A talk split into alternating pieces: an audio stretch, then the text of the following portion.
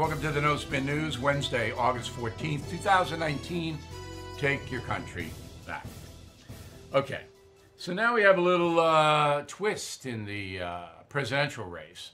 Bernie Sanders is angry with the media that fake news. Bernie Sanders. So maybe he and Trump will have a weekend together. Uh, I don't think Bernie plays golf, um, or maybe a cocktail. No, Trump doesn't drink. Um, well, maybe they'll have a sandwich somewhere. Um, so here's what Bernie's mad about. Uh, the Washington Post and New York Times don't like Bernie Sanders anymore. Why? Because they don't want a white guy to be uh, the head of the ticket of the Democratic Party. White guys are out. White guys are mean, nasty. White guys are not good. And old white guys are even worse. So Bernie, while running against Hillary Clinton, the radicals loved him. Now they don't like him because he got a whole bunch of women radicals or young radicals. And Bernie's an old white guy radical. They don't like him. Okay, so the New York Times, a jab and Bernie. Uh, give you an example. One headline Bernie Sanders releases his tax return. He's part of the 1%. So they jab and Bernie because he making money on a book and all that. Then it was a headline that Bernie Sanders is behaving badly. That was an op ed. Another op ed Elizabeth Warren and Bernie Sanders marooned together on Fantasy Island. It's the New York Times. Washington Post headline Warren makes inroads into Sanders' world, one backer at a time. Op ed Despite what Sanders says, Harris may be the best claim for Medicare for all. uh, editorial from the Washington Post Bernie Sanders printing on building a plan to bail out rich kids. This is the college loan stuff. Okay, so you get the you get it, the drift. So Bernie, he doesn't like any of this. Roll tape. We have pointed out over and over again that Amazon made $10 billion in profit last year. You know how much they paid in taxes? You got it, zero. Any wonder why the Washington Post is not one of my great supporters? I wonder why. New York Times, not much better. All right, Jeff Bezos, the Amazon CEO or creator, whatever, he owns the Washington Post. So that's why Bernie thinks the Washington Post on his case. But that's not true. All right, it's because you're an old white guy, Bernie.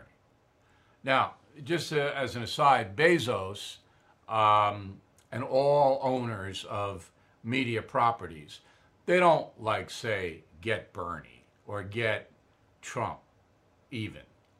They have meetings. And then their underlings go to the properties, media properties, and they say, yeah, you know, Jeff has a question, Jeff Bezos, or uh, so Mr. Sulzberger has a question, New York Times. You know, we have questions. and the question's always an, a bad thing about a certain person. That's the little ticket. That's a little indicator. And the editor, oh, that's how it works. That's how the game is played. Bernie's not wrong. Uh, New York Times and the Washington Post and uh, all the liberal TV networks, they don't want him. So when CNN heard Bernie's complaint, here's what its political reporter said. Go. What Bernie Sanders is doing is different, and I actually think it's dangerous because it is very similar to what Donald Trump is doing in that what he is doing is he is continuing to undermine the institution mm-hmm. of the press uh, by suggesting to people that we can't make editorial decisions for ourselves because the corporate uh, you know, leaders, uh, owners mm-hmm. dictate for us. And that's true. That's what they do. That's what they do. Look, I worked it 45 years. I know what it is. Uh, Dana Bash is not telling you the truth. Now, she may not know. She may not be privy to what happens. I was. I saw it. I know how it works. I don't believe this story, but I'm going to report it to you, and because uh, it's not important, but I don't believe it. First, this break, go. You've seen me talk about the conservative alternative to AARP, known as AMAC, the Association of Mature American Citizens.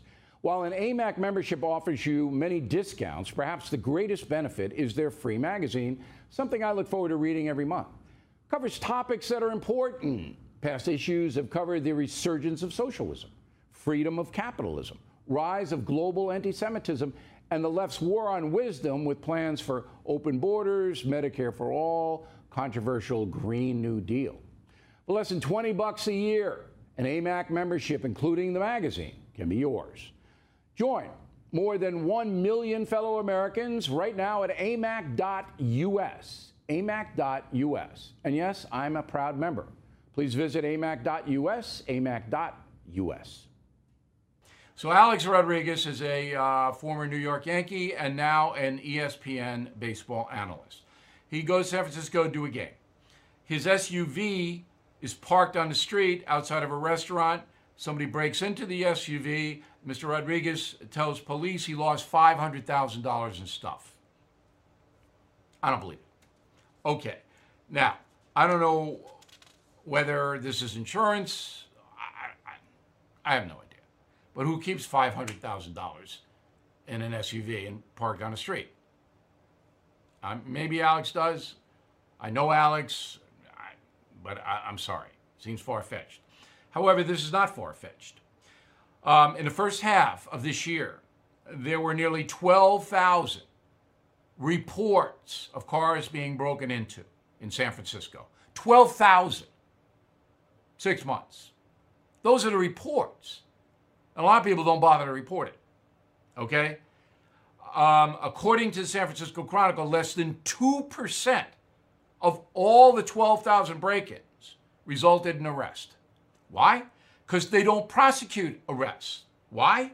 Because it, the district attorney says in order to prosecute a car break in, you have to prove the car was locked. How do you do that? How do you prove it? So they don't take the cases. And all drug addicts and thugs on the street in San Francisco know it. So where's Karl Malden and Michael Douglas? Retired. Streets of San Francisco, for those of you remember. Okay. When I go to San Francisco and I rent a car, first thing they say is, don't put anything in your car.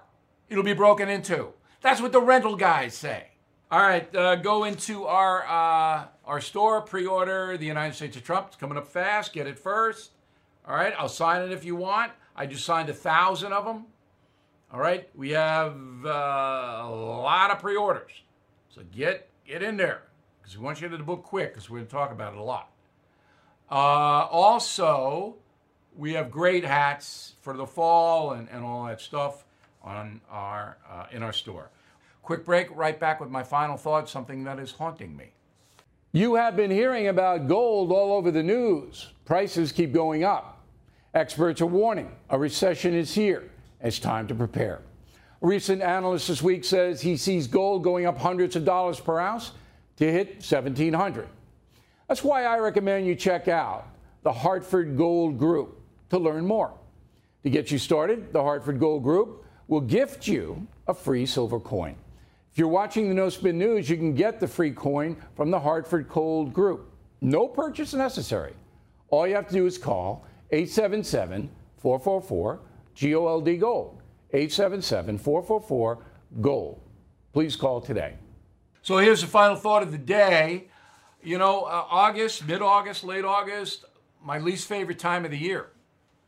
Because I just remember when I was a kid, I dreaded going back to school. Now, the urchins, they don't really seem to mind very much. I ask them all, hey, you know, school coming up. No, they don't care. Oh, now wasn't it the school? I don't know. I just like the freedom of summer. I like to run around with my friends and you know and have fun. And then I, I had to go on a bus to a little nun looking at me like this. And 60 kids. I liked all the kids in my class. And we had a blast uh, with everybody. But oh boy, did I dread going back. That even now, even now, when this summer winds down, when any summer winds down, I'm going, uh, haunting. You know, it's, it's amazing how things stay with you from your childhood. Final thought of the day. We'll see you tomorrow.